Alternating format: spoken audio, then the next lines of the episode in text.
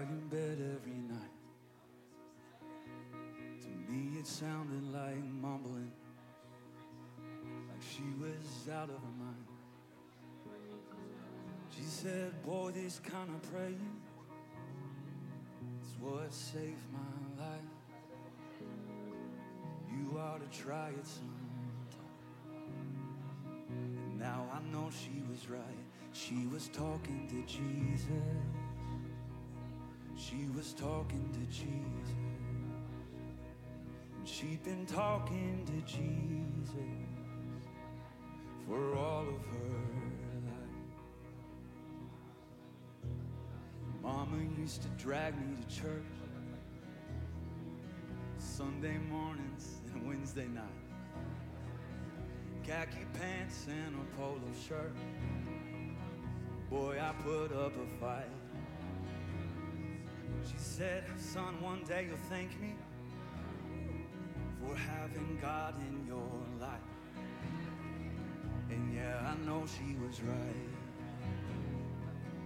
Yeah, my mama was right, cause now I'm talking to Jesus. She got me talking to Jesus. She got me talking to Jesus. Yeah, my mama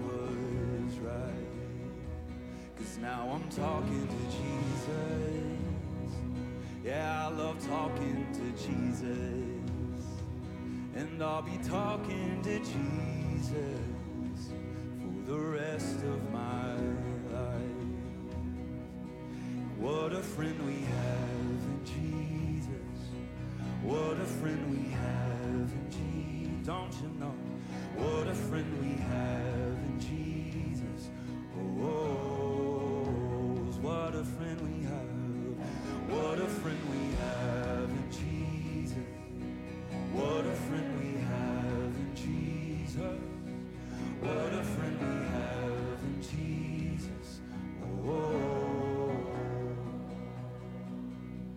got three of my own now. Trying to raise them upright.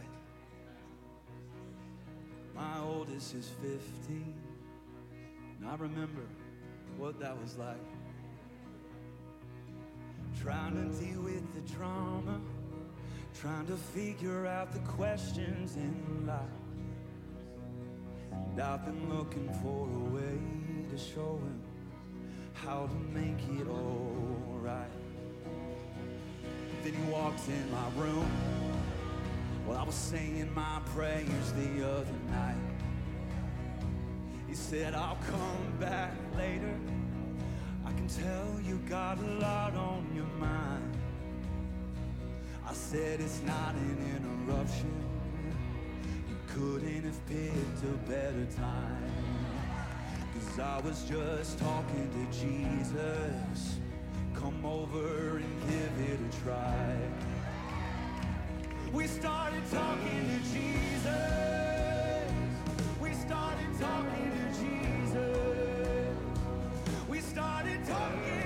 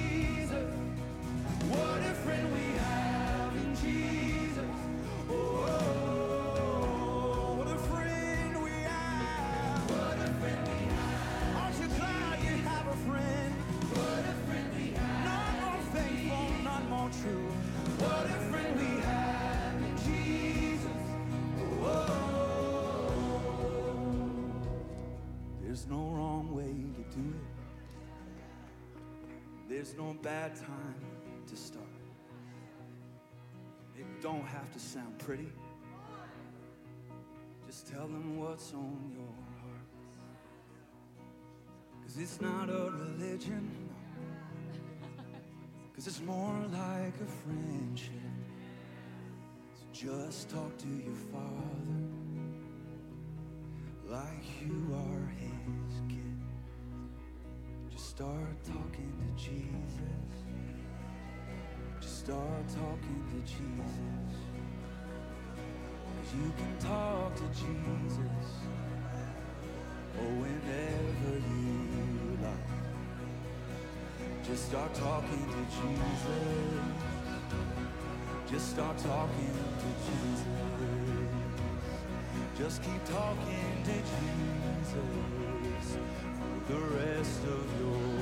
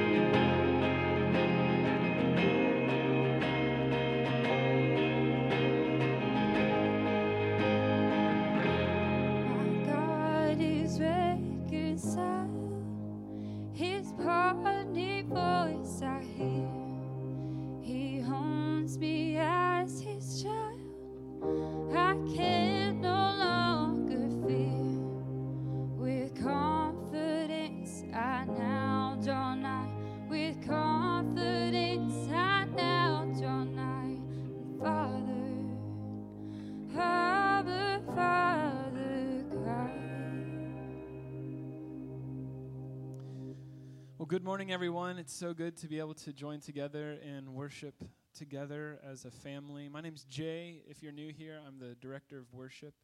And uh, we begin all of our services with a call to worship. And this morning, I'm going to read uh, from Psalm 147 as our call to worship. Would you stand with us as we hear God's word, as we prepare our hearts for worship this morning?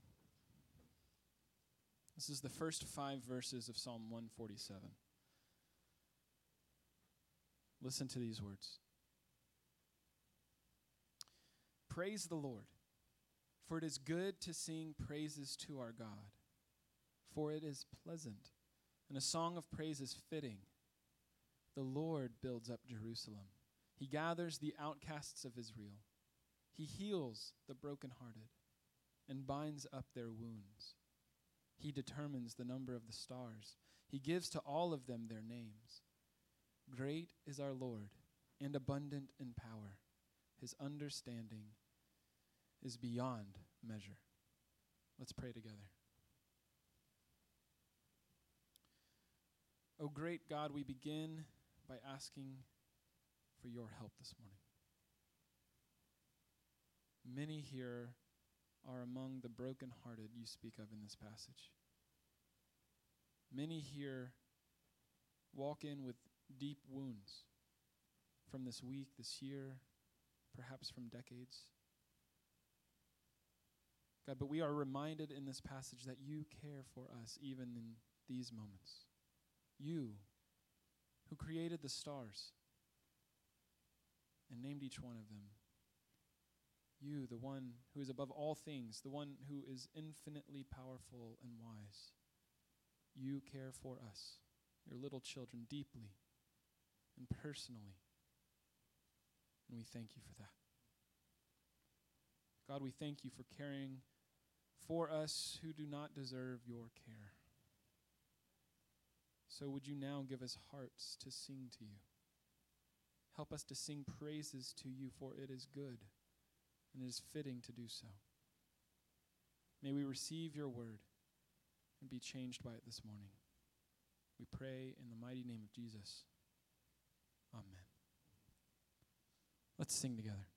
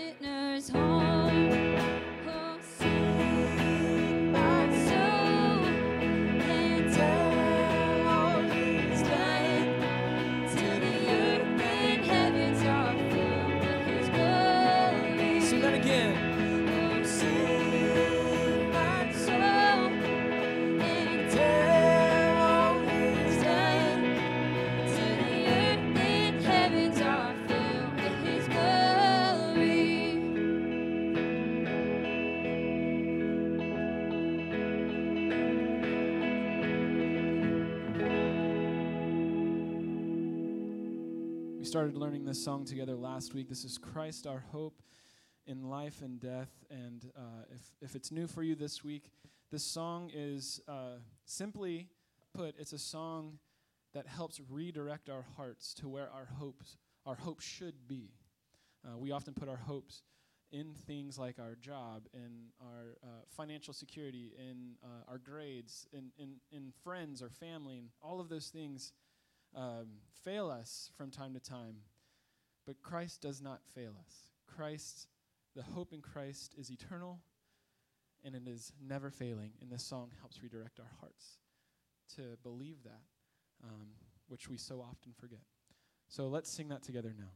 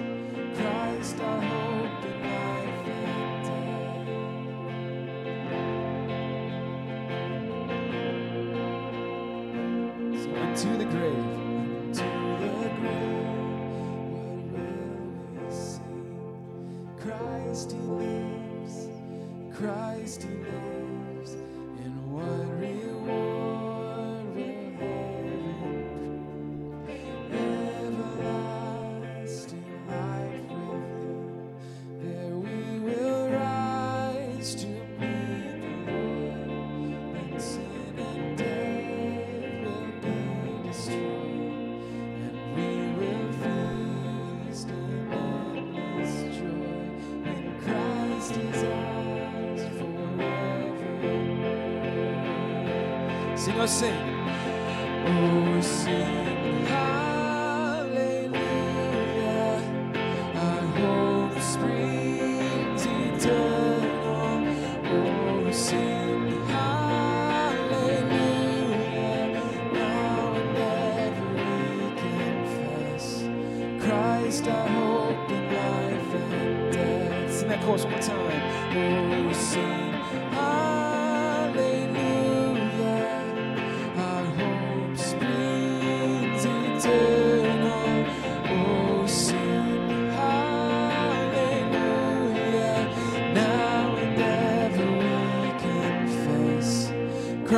our hope in life.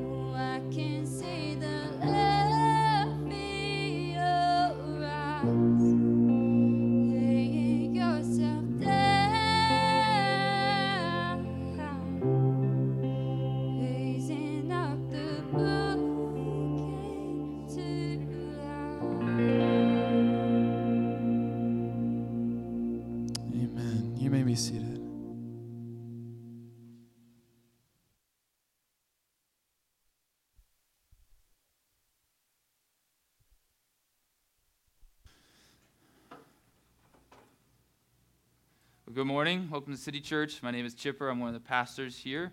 We are a church aspiring to be an authentic community, walking with God. And our city is always a good time to gather together as a people of God. It's a particularly beautiful morning. We have a few honored guests that you're going to be hearing from in just a couple of minutes, and I want to get to that as quickly as possible. So, brief announcements. Number one, we love you and want to hear from you. So please help us know how we can pray for you. When you come in the door each Sunday, we give you this bulletin. Uh, we put a lot of love into that bulletin. Read it, treasure it, keep it for weeks. We also have an even bigger bulletin with more information on the hospitality tab. You can pick that up. But main thing is that little bulletin has a connection card in it. If you would take that out, put your prayer requests on there, stick it in the pocket in front of you, we would be really blessed by that. You can put your name on it. You can make it anonymous if that would be preferable. There's also an online. You might see a slide. There's a virtual option too. If you go to citychurchgnv.com slash connection, if you go to that URL, you can fill out an online connection card. It goes to the same place. We pray for you. Great resource to ask us questions, uh, get to know us, um, kind of say hello, that kind of thing. We're very responsive to those cards. However, there's another thing you can do today. Right after each of these services, so 9 a.m. service and 11 a.m. service, caddy corner across the street from our church, there's these white tents. You can go to those white tents right after the service. We'll have some pastries there. A few folks from our staff will be waiting for you uh, with friendly faces to do like five, 10 minute presentation about our church, who we are, why we're in downtown, what we believe, and answer some questions. So if you got a minute after the service, we'll remind you. We would love it if you would head to those tents again across the street from our church, and then we'll be there and we can chat with you and you can have coffee and you can have pastries. It'll be an excellent time. So this is your lucky Sunday. Glad you're here. Additionally, we worship a generous God. Part of our responsive worship as the people of God is giving generously. You can always give online, citychurchgnv.com slash give, or we have a brown box in the back of the sanctuary as well that's available with some envelopes and some pins. Uh, a couple of general announcements. Number one, for the first time ever, seriously, we are doing a homecoming celebration. Here's why we're doing that. That would be not next weekend, but the weekend after that. We're doing this homecoming celebration primarily so we can invite kind of our alumni back, people that have gone to City Church but then moved, so they can come back and celebrate with us. In so, and so that you can hear from some of those people. They're going to talk about God's work in their lives since they've gone on from City Church. So basically, they're going to say, hey, whatever happened to so and such, they're going to come back and say, hey, this is how God is moving and working in my life. Here's how He's used City Church, even though I'm not here anymore. Going to be very encouraging. So they'll be on that Sunday, so the 10th. The 9th, we're also having, just for the heck of it, we're having a little tailgate. We'll give you more information about where that is. I think it might be in your bulletin. Uh, I think it's at 9 a.m., the tailgate. Playing Vanderbilt, we are assuming that's going to be a noon game for various reasons. Um, we love Vanderbilt. They're just not very good right now. So 9 a.m. and um, I think it's in the bulletin. If it's not, we'll give you information about where to go. So we hope that you will participate in that, and then we have the uh, the Sunday service, and you'll hear from some alumni. It'll be just, a, hopefully, Lord willing, a really great time. Various opportunities to engage beyond Sunday morning continue. We have nine community groups, nine of them that meet every week uh, at people's homes. They are wide open for everybody. Information in your bulletin. Chat with me after the service. Our Joshua studies uh, for women are continuing on Monday Monday night on Zoom, Tuesday morning in person here at 9:30, and then our, our, our study called a biblical theology of marriage is uh, continuing. Our third session is tomorrow night at 7 o'clock right here in the sanctuary. We're going to be talking about the purpose of marriage and singleness. The last two have been recorded. If you missed them, they're available on Realm, on our intranet. You can talk to me about how to get that info after the service um, if you'd like. All right, here's the main thing we're, we're trying desperately to get to here. We have the honor this morning of hosting uh, Pastor Ugo and his wife Gisela, and actually their son Mateo is here as well. Uh, Pastor Ugo is the president well, sorry. He's, well, I could call you that. You can be whatever you want today. He is the president. He's technically the director of Spanish ministries, director of Spanish ministries for the Evangelical Free Church of America, which is our denomination in the Southeast District. Uh, we are partnered with um, our district for in a, a, lot of ways, but a couple of them directly involve um, the Spanish ministry arm that Ugo and Gisela help uh, lead. They were here uh, like a couple of weeks before all the shutdowns. The last time they were here was February of 2020, and then everything shut down, and that was kind of that for a little bit. But the Lord is doing some marvelous things. They're going to give you some updates, and it's just very encouraging that finally, a year and a half later, they are back and ready to give some updates. So go for it, and let's welcome them. Buenos días. Buenos días. Ok, esta es mi esposa Gisela. Uh, this is his wife Gisela. Am, estamos muy bendecidos de estar aquí con ustedes. We are so blessed to be here today with you guys. Ah, realmente nos gusta venir a adorar al Señor con ustedes aquí en Kingsville. We really love to come here and worship with you guys in here in Gainesville. Nosotros vinimos a Estados Unidos en el 2003 We come to United States in 2003 porque ella, porque ella recibió su llamado misionero cuando tenía 15 años de edad. because her res- received his uh, mission call when she was 15 years ago De venir aquí y servir entre los latinos en Estados Unidos. to come here and serving here between um, among the Latinos in United States. Deja presentar mi familia. Tenemos una foto acá. Let me introduce my family. We have a picture in here. Ah, empezamos por la izquierda. We're going to start from the left. Ah, Lulu Rose es nuestro pequeño perrito. Lulu Rose, our little dog. Lucas es 23. Lucas, he's 23. Mateo 14. Mateo, 14. ah, 26 eh, Sammy. 27, Sammy. Sammy. ven- Y está casado con Amy. And he just married Amy. Nosotros venimos del sur. We came from the south, Next, please. De Chile. from Chile, Ah, bien al sur. very south. Y en, y en el 2003 ah, el Señor nos dio la oportunidad de venir, 2003, the Lord gave the opportunity to come. Pero venimos a Pensilvania But we, primero. we came to Pennsylvania first. Y estuvimos ahí por 14 años.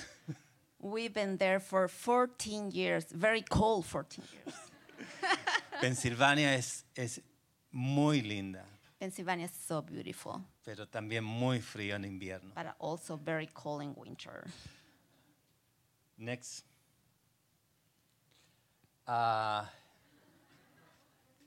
gran diferencia. A huge difference. Ah, en, en el 2014 el Señor nos llamó de nuevo a movernos desde Pensilvania a venir a Florida. In 2014, God calling us to move again from Pennsylvania to Florida. Porque con tantos hispanos viviendo en el sur de Estados Unidos necesitaban a alguien que pudiera ayudar un poquito. For all the many Spanish people or population that are living here in South, they need somebody to help uh, in the district. Vivimos ahora en Jacksonville, Florida. Now we live in Jackson, Florida. Next.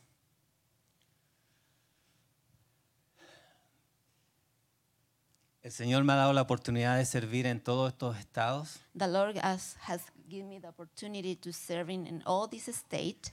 Cuando vinimos solo habían dos iglesias hispanas, When we came, there's just only two Hispanic churches. pero gracias a Dios hemos crecido un poquito. But praise God that we've been growing a little bit. Y bien interesante que en la pandemia el Señor nos ha bendecido muchísimo. Is very interesting because in the pandemic time, the Lord has been blessing us. So He pasado muchas horas en Zoom has been a lot of hours in Zoom haciendo servicio, entrenando. Doing service and uh, training. Next, please.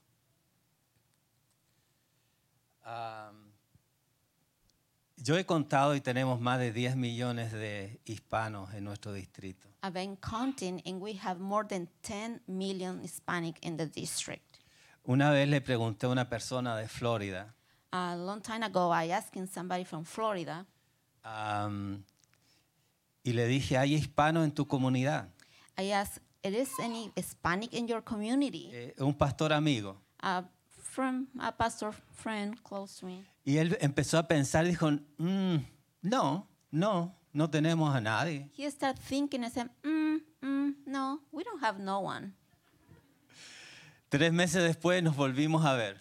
Three months later, we see each other again, y empezó a correr en el, en el parking lot and he started running in the parking lot. y con una gran sonrisa. A huge smile. Me dijo, sí hay, And he told me, Yes, they are. están por todas partes. They are from everywhere. Porque yo le pregunté, él empezó a mirar Because I asked him, he started looking. Y encontró a muchas personas en su comunidad que hablaban español. He find a lot of people in his community, they speak Spanish. Next. ¿Qué es lo que hago en parte de las cosas que hago en el distrito? Uh, what is I uh, what I do in, uh, in my job in the district? Next. Ah, una de las cosas que hago es compartir la visión de la necesidad de alcanzar a los hispanos Uh, one of the things that I do is to uh, share the vision to reach the Hispanic. Sabes que el, el país donde se habla más español es México Do you know the country that speak more Spanish is in Mexico? y el segundo es Estados Unidos. Second country is United States. Tenemos más de 40 millones que hablan español aquí. We have more than 40 million people that speak Spanish in here. ¿Cuántos hablan un poquito de español aquí?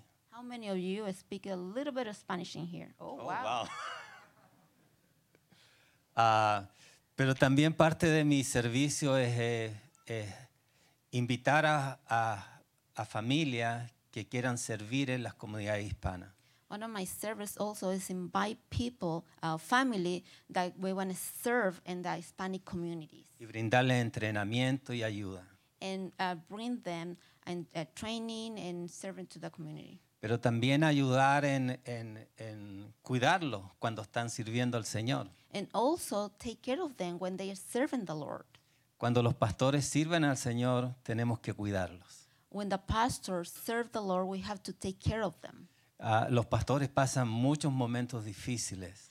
Pastor, they um, go through very difficult times. ah, y siempre están dando consejo y ánimo. They always giving uh, encourage and advice, counseling, Pero ellos también necesitan ánimo. but they also they need very encourage. Next. Ah, deja hablarte un poquito acerca de lo que estamos haciendo. Let me tell you a little bit of what is going on or what we are doing. It. Todo esto son eh, iglesias nuevas o están empezando. All these are new churches or they started. Eh, Roberto y Robin en Community Luciana, Tito y Patty en Atlanta, Georgia, Ricky y Maribel en Florida, Wilmer y Diana en Jacksonville, Florida, ah, Jeremy y Angélica ah, recién se movieron de Chicago para establecer una iglesia en West Palm Beach. Jeremy and Angelica just they moved from Chicago to uh, Western Palm Beach to start a church. Estamos por empezar en octubre la primera iglesia en, en San Juan, Puerto Rico. We almost uh, will start a church in the beginning of October in San Juan, Puerto Rico. Y recién empecé a hablar con una persona que quiere empezar algo en Kendall, Florida. I just Miami. I just start talking with somebody that he want to start a church in Kendall, uh, Miami. Ah, next, please. Ahora, ¿qué estamos haciendo aquí en Gainesville? What are we doing here in Gainesville? Ahí está Gianluca y Débora Jan Lucas and Deborah, y Mark, que es de esta iglesia. Mark, No sé si está acá. Mark from this church. I don't know if he's here. Ah, ellos están liderando un estudio bíblico en español aquí en la ciudad, He's they're um, doing a Bible study here in the city. donde están todos invitados los que quieran practicar o escuchar o hablan español. All of you are very welcome if you want to practicing or hear Spanish. Y si no hablas español, puedes venir, puedes aprender. if you don't speak Spanish, you can come, you can learn. Next, please. Ahora, Venezuela. Now Venezuela. Esto está muy cerca de mi corazón. This is, very close to my heart. Ah, son eh, hermanas iglesias que están en Venezuela. There are sister churches that are in Venezuela. Fueron empezadas por misioneros americanos. They started with um, American missionaries. Ah, por más de 100 años estuvieron ahí. For more than a hundred years, they've been there. Pero el gobierno que ahora tiene Venezuela los echó a todos los misioneros. But the new government that Venezuela have, they pushed out the old missionaries. Ah, next. ¿Se acuerdan del pastor? No sé si alguien se acuerda del pastor eh, Advi Paola. Do you remember Pastor Advi and Paola? Él es el presidente de nuestras iglesias hermanas en Venezuela. He is the president of our churches, sister churches in Venezuela. Primero que nada, el, el país está quebrado, First of all, the country is broken, pero la pandemia ha, ha venido tan fuerte. but the pandemic has been very strong. Tienen, ah, tenían 85 pastores. They had, um, they have a 85 pastor. Ah, 12 han muerto estos últimos seis meses 12 of them are die in the last couple months por COVID. because COVID. Y la semana pasada un pastor se recuperó de COVID, pero su esposa murió. Last week, a pastor he recovered from COVID, but his wife died. Ellos están haciendo el trabajo de una manera tan increíble. They are doing that job that amazing way. Empezaron 15 iglesias nuevas en pandemia. They started 15 new churches in pandemic time. Ah, termino con esto. And I'm finished with this. El pastor Pereira la semana pasada me dijo, Pastor Pereira last week tell me this. tú cuando vas a un hospital When you go to the hospital y a lo mejor tienes una herida abierta, and maybe you have an open wound, puedes ir al hospital, you can go to the hospital, pero tus familiares tienen que tratar de conseguir todo lo que necesitas para que ahí te curen. but your family member they have to find out all the material, all the things that they need in the hospital to uh, healing you or take care of your wound Because no have- no- ellos no tienen medicina, because they don't have medicine. pero ellos siguen, ellos tuvieron dos veces COVID, They have been go with COVID twice, pero siguen adelante sirviendo al Señor. but they continue forward serving the Lord.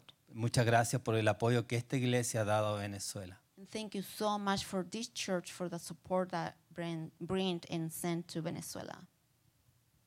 Gracias. Thank you.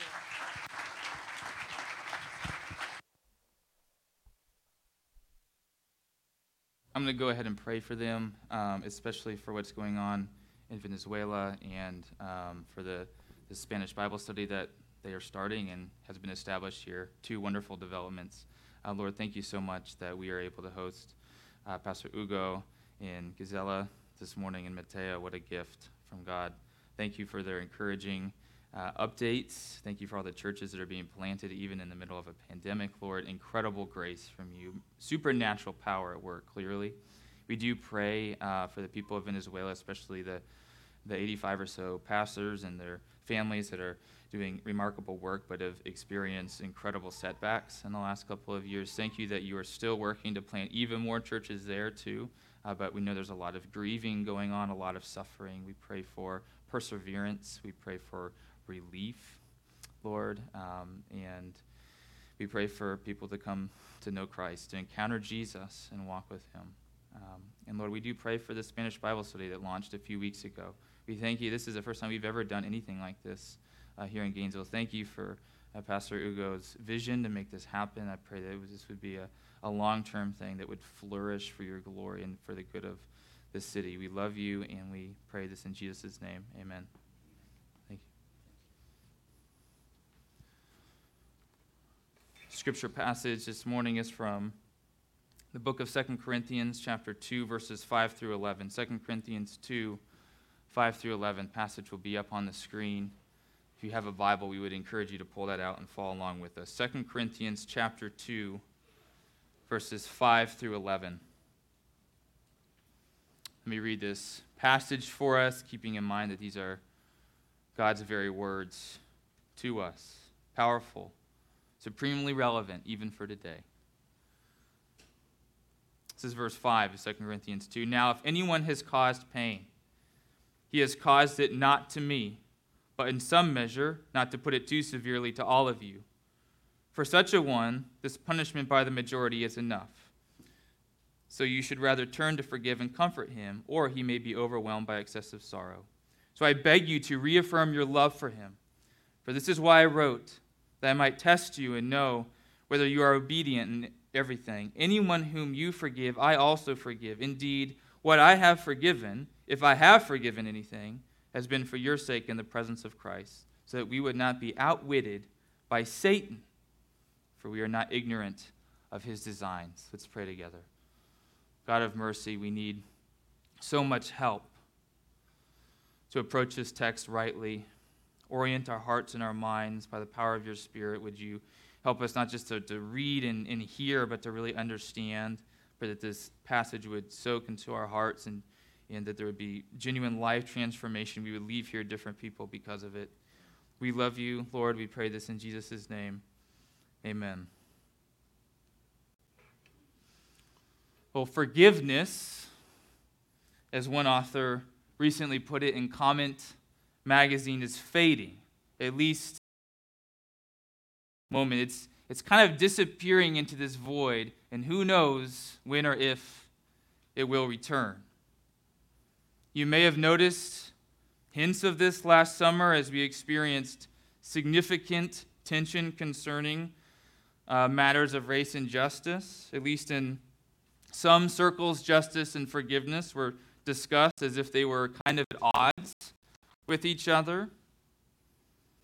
And of course, raise your hand if you are seeing too much forgiveness and reconciliation on social media. Too much. You just had it. I wish that was the case, but it's not. Instead, we're seeing sarcasm and, and criticisms and attacks sometimes to the so called point of cancellation, which generally does not leave the door open for forgiveness. TV shows and films tend to be a cultural mirror that reflect our true values, sometimes contradicting the things that we say we value. And what are many of the shows and films that we watch about these days? I mean, they're about sticking it to the man, getting even, getting revenge. You know, CBS isn't putting out shows called The Reconciler. CBS is putting out shows called The Equalizer. And a few years ago, Denzel Washington started a couple, he started actually a couple of films of the same name. We love that name right now. We like equalization, yes. Revenge. We do find grace and forgiveness in some films, most recently and, and powerfully uh, the film Pig. I did not intend to watch it because of the um, Nicolas Cage factor. Uh, but I've been told by some people in this congregation that he actually doesn't really say much. He just makes a bunch of facial expressions, and so um, I think we're good to go. But those films about grace and, and forgiveness, they're kind of prophetic. They're more the exception than the rule. So, why this fading of forgiveness? Especially since most of us at least at some, at least at some level, we sense the beauty and the power of forgiveness. When we see it, when we read about it, when we experience it. So why is it fading? We're going to get to that a little bit later this morning as we consider an exhortation from the Apostle Paul to the Corinthians concerning forgiveness. And it's a particularly poignant exhortation given that the gentleman here in need of forgiveness has caused Paul a lot of personal harm. Two reflections this morning pertaining to the value and the urgency of forgiveness. Number one, we're going to look at Satan's plan for navigating sin and conflict in the church. And then number two, God's plan for navigating sin and conflict in the church. It's only fair that we listen to both takes on this before we decide what sort of culture we're looking for here at City Church and beyond. And so let's look at that first, rather cynical, in my opinion, reflection. Satan's plan for navigating sin and conflict in the church. What does he think about this? As we've mentioned, the past couple of weeks, Paul made a second visit to Corinth. This was in between the letters we call 1st and Second Corinthians to address very much mounting opposition to the legitimacy and the authority of his apostolic ministry. So he helped start the church in Corinth, and then eventually people started to kind of turn on him in Corinth. And the opposition in question was very degrading, it was very personal, putting the spotlight on Paul's relatively unimpressive rhetorical skills and physical presence, as well as on the various afflictions that were becoming a very normative part of his travels. Plus, the opposition was possibly promoting ideologies that were contrary to the gospel that Paul had preached, ideologies that were promoting moral laxity, you know, do whatever you want instead of holiness. And you can see how these would be related if you want to promote moral laxity. Well, the thing to do would be to undermine Paul's apostolic authority in gospel. It's not entirely clear what Paul's expectations were for this second visit, but it ended up being intensely painful and disappointing. You can see that in chapter 2, verse 1. The opposition that he encountered was rather entrenched, and the folks that he thought might come to his defense did no such thing. So Paul eventually wrote them a very severe follow up letter intended to expose their sinfulness and hopefully catalyze repentance, a letter that as we'll see in more detail down the road when we get to chapter 7, thankfully had its intended effect. The Corinthians, at least most of them, they acknowledged their sin, they grieved their sin, and they therefore repented of their sin. Titus came back to Paul and gave him this happy, encouraging news. The Corinthian believers also punished, as the text says, the ringleader of the original opposition most likely, it's not for sure, but most likely by excommunicating him from their fellowship, at least for a season. This is what Paul is referring to in chapter 2, verse 6, when he mentions this punishment by the majority concerning an unnamed he who had caused pain. It's implied in the text that the Apostle Paul himself had actually called for this action in his severe letter for this discipline, and it's reasonable to assume that it had something to do with the severity of the ringleader's offenses, as well as his comparative lack of remorsefulness and repentance. Now, at this point, Satan would have been a touch concerned about this excommunication, if that's what it was, since the whole idea behind it, and you can see this in 1 Corinthians chapter 5, more on this later, was that it would, in God's mercy, lead to this person's spiritual restoration. That was the point. And I got to tell you, Satan is just really, really down on that kind of thing. So his advice to the Corinthians would have been something like this Yes, exclude the ringleader guy from your spiritual fellowship, but make sure you do so with the right amount of chutzpah and maybe, maybe a dash of, of prideful swagger. I mean, cast them out, but like really cast them out. You know, kind of get into it a little bit.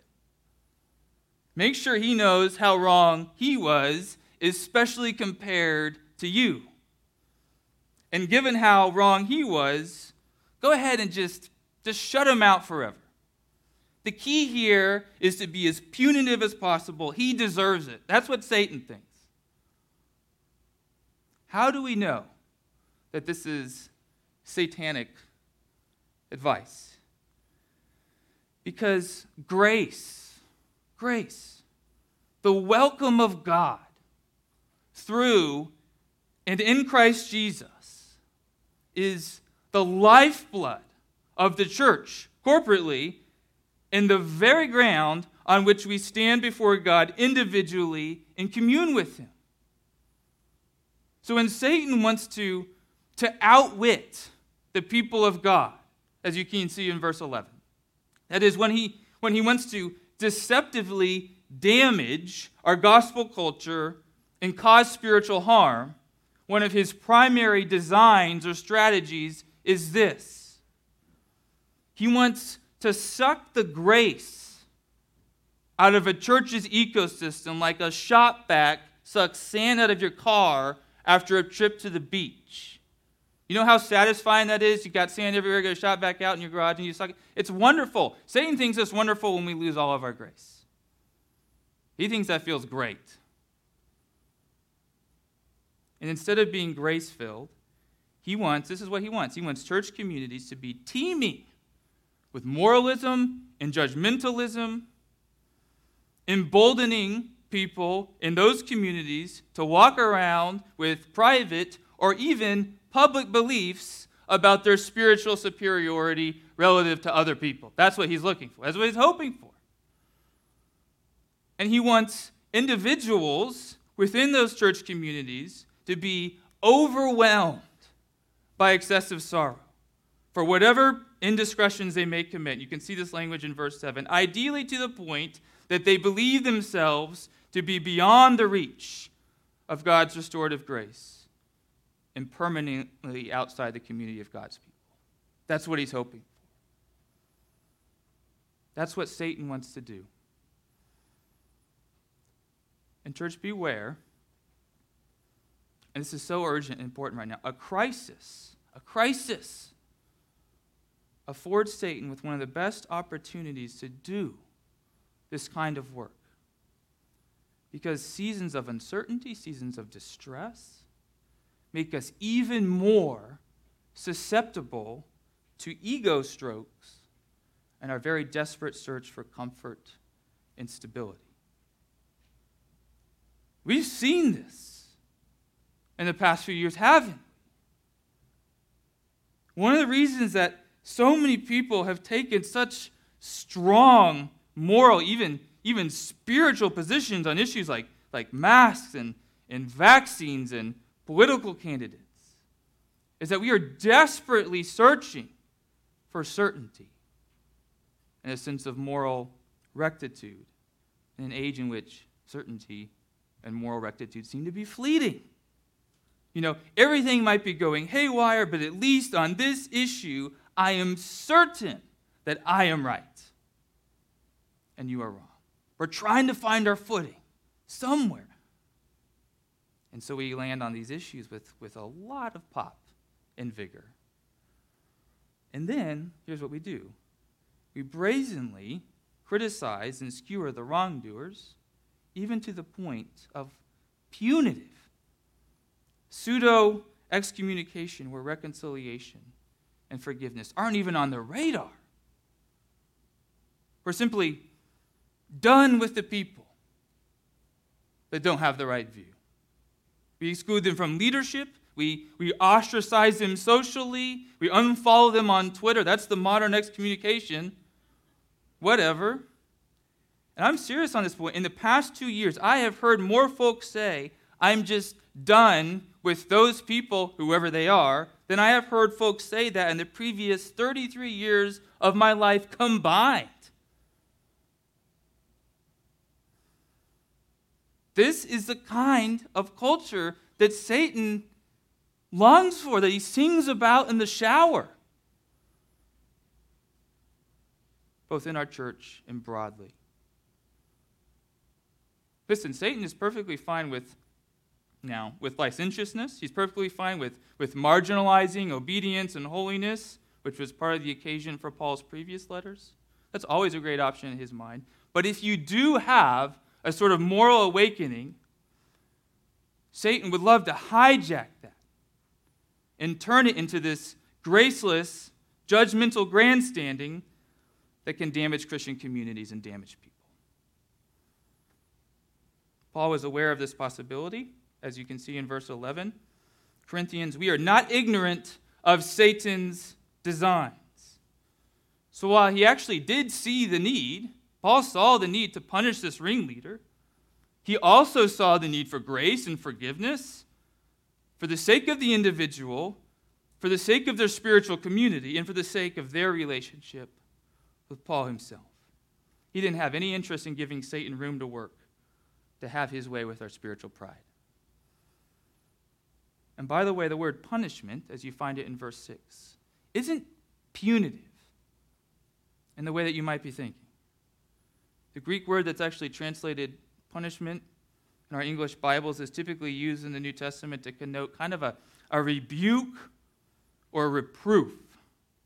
And such is the case here as well. So Paul was advising an uncomfortable yet very loving rebuke with tangible consequences meant to help this person, the ringleader, come to terms with the seriousness of his sin and then repent. That's what Paul was hoping for. Satan, on the other hand, is always hoping for harsh, vindictive punishments against our brothers and sisters in Christ, which end up being decisive and destructive. As Kent Hughes describes it, if we let people stew in their despondency, we end up cooking our own souls. So, church, how's our culture? Which, by the way, I'm actually relatively encouraged by our culture. But I would like you to think for yourselves how's our culture? Are we taking any of Satan's advice? Even, even like a tiny bit of it, a hint of it? Is there any graceless judgmentalism in our midst? Any inclinations to believe that we're spiritually and morally superior to those other people, even when those other people really have caused offenses and may genuinely need to be corrected? The time is always right to ask these kinds of uncomfortable questions, but these questions are really urgent given the soil we've been tilling as a country these past couple of years. Has our national culture of, of gracelessness, the fading of forgiveness, has it spilled into our own church family? Even a little bit. Has it spilled into your heart? Hopefully, it goes without saying that these are questions that we should particularly be asking ourselves. I mean, imagine the irony of thinking to yourself in this very moment, oh, yeah, that guy over there, he is really judgmental. Please don't do that. We will need to say hard things to one another and even take corrective action sometimes. And we're just about to talk about that in more detail. But are we aware of Satan's schemes? of his designs? Are we aware that he's actively looking to take even righteous impulses to correct or rebuke someone and then twist them into this prideful wildfire of spiritual destruction? Satan loves it when our corrective actions are vindictive and spiteful. He loves it when we dog people with reminders about past sins long after we've repented of them. He loves it when we withhold forgiveness when someone crosses this arbitrary line in the sand that we've personally or corporately determined. He loves it when church discipline resembles gladiatorial combat where the spiritual emperor gives us thumbs down to people who spiritually displease him. It might have not have been a thumbs down, by the way. It might have been, there's a scholarly debate on that. You can talk about it with me later. Satan loves all of this because it's completely unbiblical and it's ungodly and it's poisonous. And so many people have been wounded in church context because of this kind of graceless satanic culture. There's a podcast out right now that I think is helpful in some ways, maybe not as helpful on others. I have mixed feelings about it. It's about the rise and the fall of a very large church that essentially peaked in the late 2000s or so. And the lead pastor liked to describe his church as a bus that would run over people who were getting in the way of their holy mission, piling up dead bodies along the way. And he wasn't being all that facetious. I have met with people who have been branded with, with scarlet letters by spiritual leaders or communities with zero space held out for forgiveness and reconciliation. In the worst case that I can remember, a soon to be single mom in a season in which her spiritual, emotional, and physical needs were about to be greater than ever. Satan loves that kind of stuff. So we need a better way. Need a better way, and that brings us to our second reflection God's plan for navigating sin and conflict in the church. Sometimes we do need to correct or rebuke one another, which may entail certain consequences depending on the nature of the offense and the posture of the offender. Why? Because church communities are 100% full of sinners, of sinful people. And even though these sinners are hopefully experiencing the grace of God in Christ and growing spiritually by the power of the Holy Spirit, they, and therefore we, will continue to wrestle with sin and sometimes sin rather egregiously. So, correction and rebuke are expected realities even in rather healthy church communities. In fact, a culture in which there is never correction or rebuke is almost certainly an unhealthy culture. It's kind of like the married couples who say they never have conflicts or arguments. You know there's a need, it's just being squelched. Which raises a really important question Have you ever been corrected or rebuked by a fellow brother or sister in Christ? I ask because I promise you that you've needed it at some point. Excommunication? Hopefully not. But at least a little tap on the shoulder, you know, hey, we've got a problem here. Let's chat. If we haven't experienced this, it probably means we're not in faithful biblical community along the lines of what we talked about a few weeks ago in Acts chapter 2, or it means that we've made it quite clear to other people that we are unwilling to receive correction. The drive through is closed. You've got this, this big old piece of corn in your mouth, but no one wants to tell you because you're the big man. Back to the text in verse 5.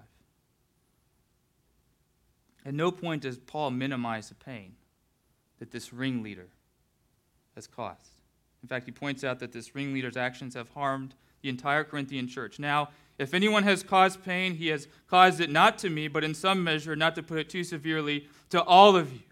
The consequences of our sin are, are always more expansive than we think, not less. And the consequences of our sin are always more communal than we would like to believe.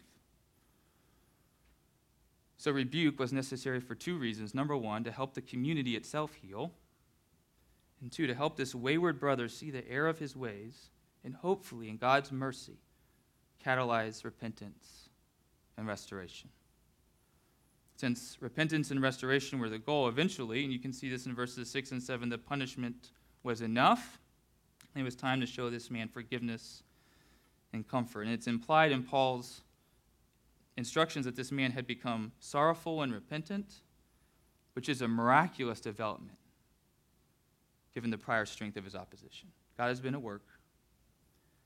And though Paul had been grievously wounded by this guy, he kind of downplays it in this text, but had been seriously hurt by this guy. He led this forgiveness Calvary by assuring the Corinthians that he was going to join them in their forgiveness. Verse 10 Anyone whom you forgive, I also forgive. Indeed, what I have forgiven, if I have forgiven anything, has been for your sake in the presence of Christ. What is this forgiveness? It's a monumentally gracious, sacrificial action in which we say to somebody, though your actions were serious and caused me great harm, I'm going to give up my right to be angry with you or to exact revenge. So we're not minimizing the costs. That's not what we're doing here.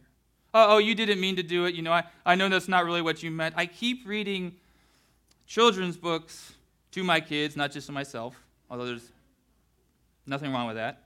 I keep reading these children's books about forgiveness that, that are, they, they are minimizing offenses to, to promote the forgiveness. That is constantly in the instruction. You should forgive your friend because he was probably just having a bad day. You know what? Sometimes people are having a great day and they still commit grievous offenses. Forgiveness is not about cost minimization, it's about maximizing the grace. That's forgiveness.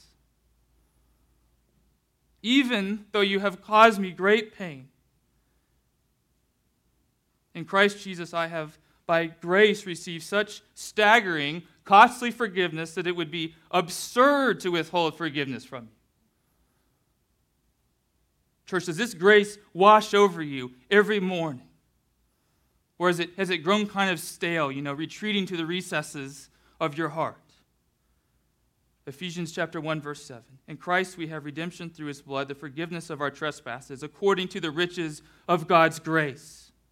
Colossians chapter 2 13 and 14 in you who were dead in your trespasses and this uncircumcision of your flesh God made alive together with him that is Jesus having forgiven us all our trespasses by canceling the record of debt that stood against us with his legal demands. This he set aside, nailing it to the cross. Because of that forgiveness, we extend forgiveness to other people.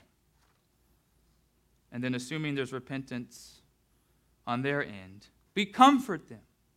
In the context of this text, most likely it means that we, we kind of receive them back in the church, fellowship, and the community. We tell them about the forgiveness that they have in Christ, and then, depending on the circumstances, in this case, it means restoring them to church fellowship. We extend our love to them in community we don't leave them out in the cold. And I say, depending on the circumstances, because there are some, of course, very complex situations, especially those involving abuse, where restoring people to community needs to be very nuanced and account for the needs of those who have been abused. So, church, we forgive and then we comfort. All of this in the presence of Christ, who looks upon our actions with joyous approval and then gives us the strength that we need to do it by the power of the Spirit. We correct those who need to be corrected, even with tears in our eyes, but we correct to restore, and then we show forgiveness, even at great cost to ourselves. And then in doing both of these things, in correcting and forgiving, and then in receiving them, correction and forgiveness, we end up loving people individually, and we contribute to the flourishing of our community. I realize we haven't been super specific about how to do all of this, so I'm going to end with a story that hopefully gives you at least something to work with. When I was nearing the end of my time in grad school, this was up in Chicago, as Ugo was talking about, a very cold place. When I was finishing my time, I actually, this is contextually really relevant now I think of it. I was watching, uh, I just finished watching a football game, a Florida football game, with one of my uh, Gator friends who was also living in Chicago. We're very, we'd known each other for a lot of years. We were watching a football game together, and after the game ended, he said, Hey, can we have a, a chat? I'm like, Sure. Grab our coats, go outside. Two hour walk in the late Chicago fall, very cold, very uncomfortable. Two hour walk, so he could tell me personally about an area in my life that needed correction. Seriously. Took me on a two hour walk. He said, Listen, I know you really well. I love you, and because I know you and I love you, and I know that you love me, I got to tell you this really hard thing, and we need to chat about it. And we chatted about it. And it was really uncomfortable, and it was really hard. And I don't want to go on one of those walks every week. But we went on the walk, and I still think about it to this very day, and it continues to be a blessing. I, he has no idea how much that boldness, that loving correction on his part has blessed me in the present moment. And here's the thing that I want to say about community it actually also blesses you because the things that he told me helped me be a more effective minister in this context. And then he offered forgiveness, and he offered reconciliation. And I think that's the model. That's what it looks like. That's what God wants. Amen.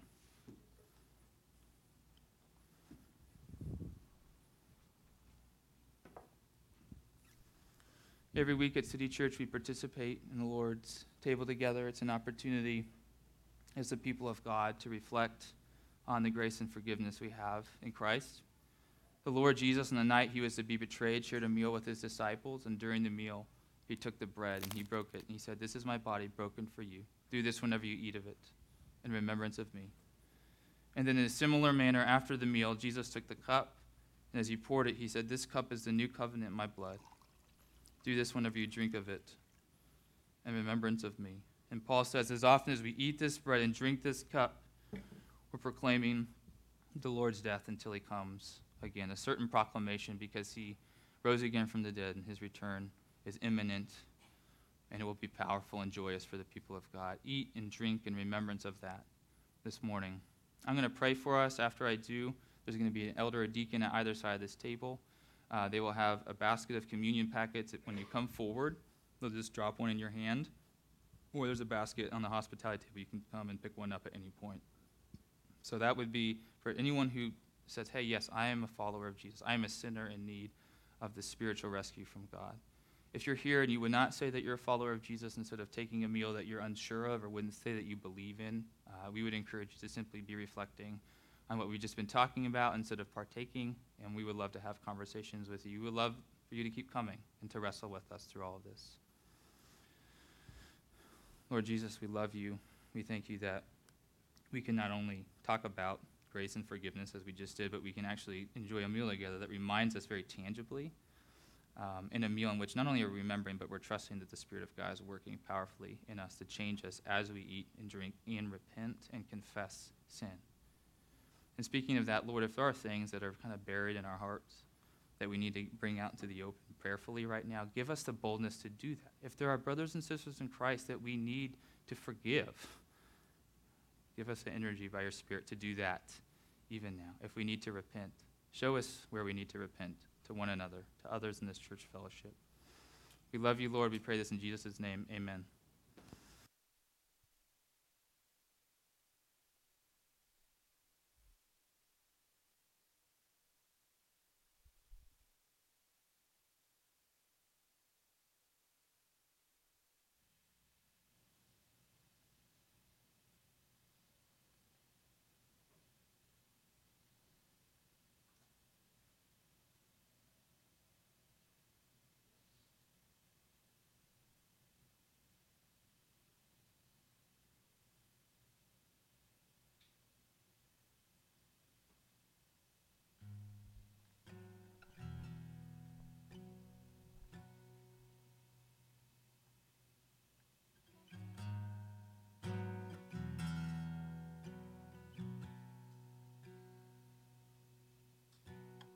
I'm the one who held the nail.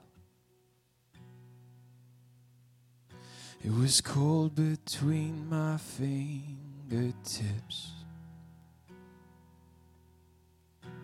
I've hidden in the garden.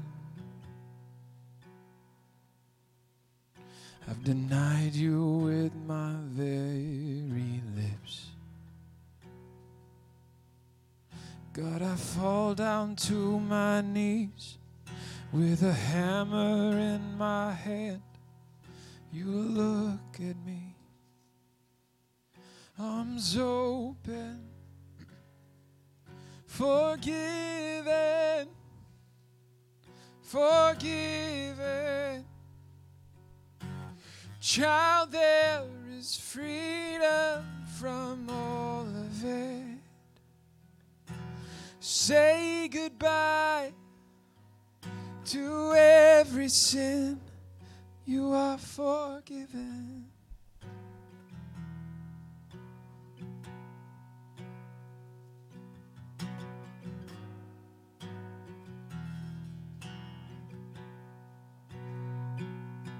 I've seen done things I wish I hadn't done. I've seen things I wish I hadn't seen. Just the thought of your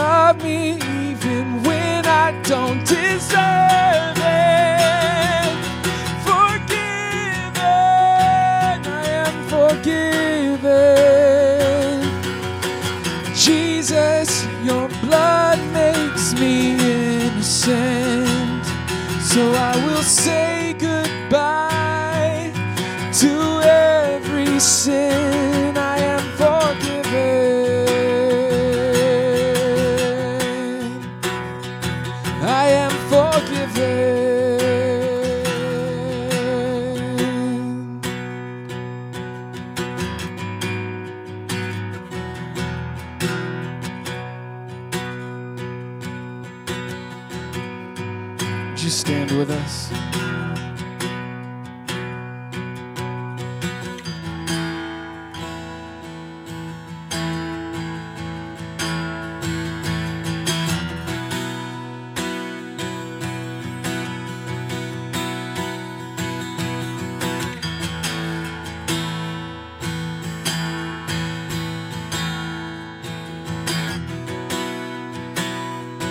Would you sing this chorus with me? the Lord.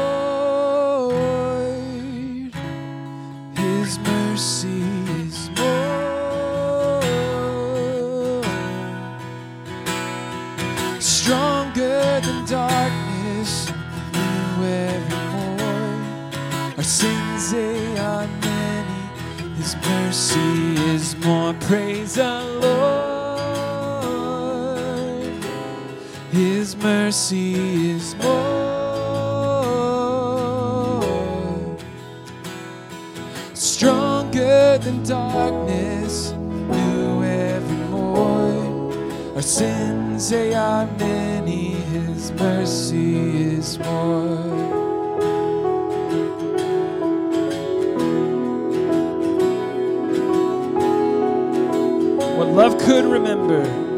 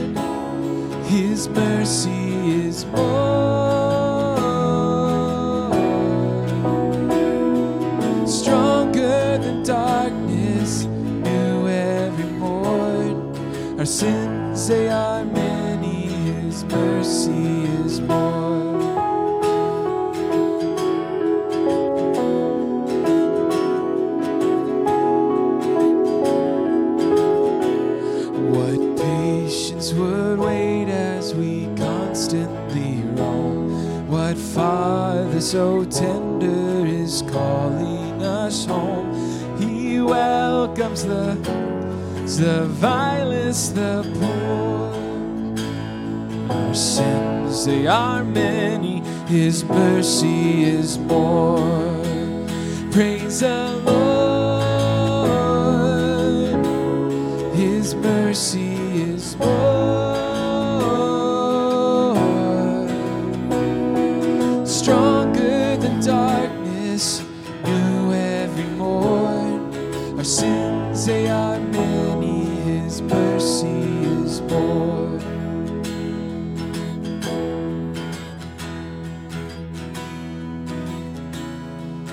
sing this last verse together. Sing it out. What riches of kindness he lavished on us. His blood was a payment, his life was a cost. We stood neath a debt we could never afford. Our sins, they are many, his mercy is more, so much more. Praise the Lord. His mercy is more.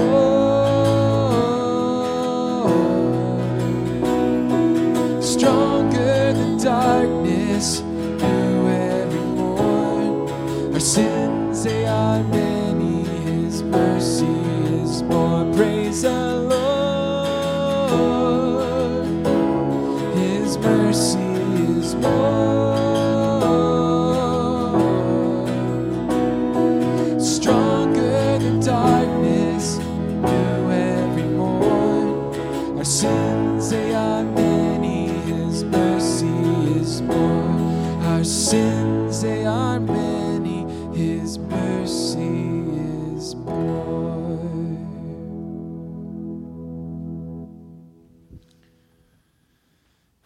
wonderful worshiping with you this morning. Just a reminder if you go across the street to some tents, the ones across from Lucy's, a few of us will be there from our staff. We'd love to get to know you. We'll have a few pastries, uh, so you can head over there in five minutes or so. We'd love to meet you. Hear this benediction, and then we'll sing uh, the doxology together. May the Lord bless you and keep you. May the Lord make his face to shine upon you and be gracious to you. May the Lord lift up his countenance upon you and give you peace. Amen.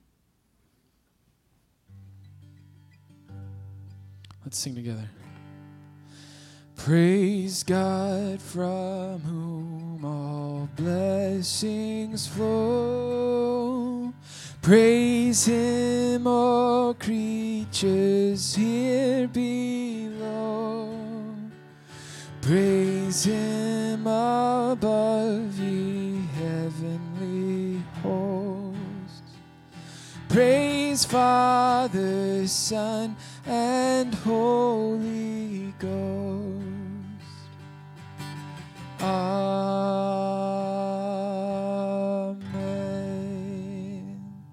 Amen. Go in peace. longs to be home. Come now,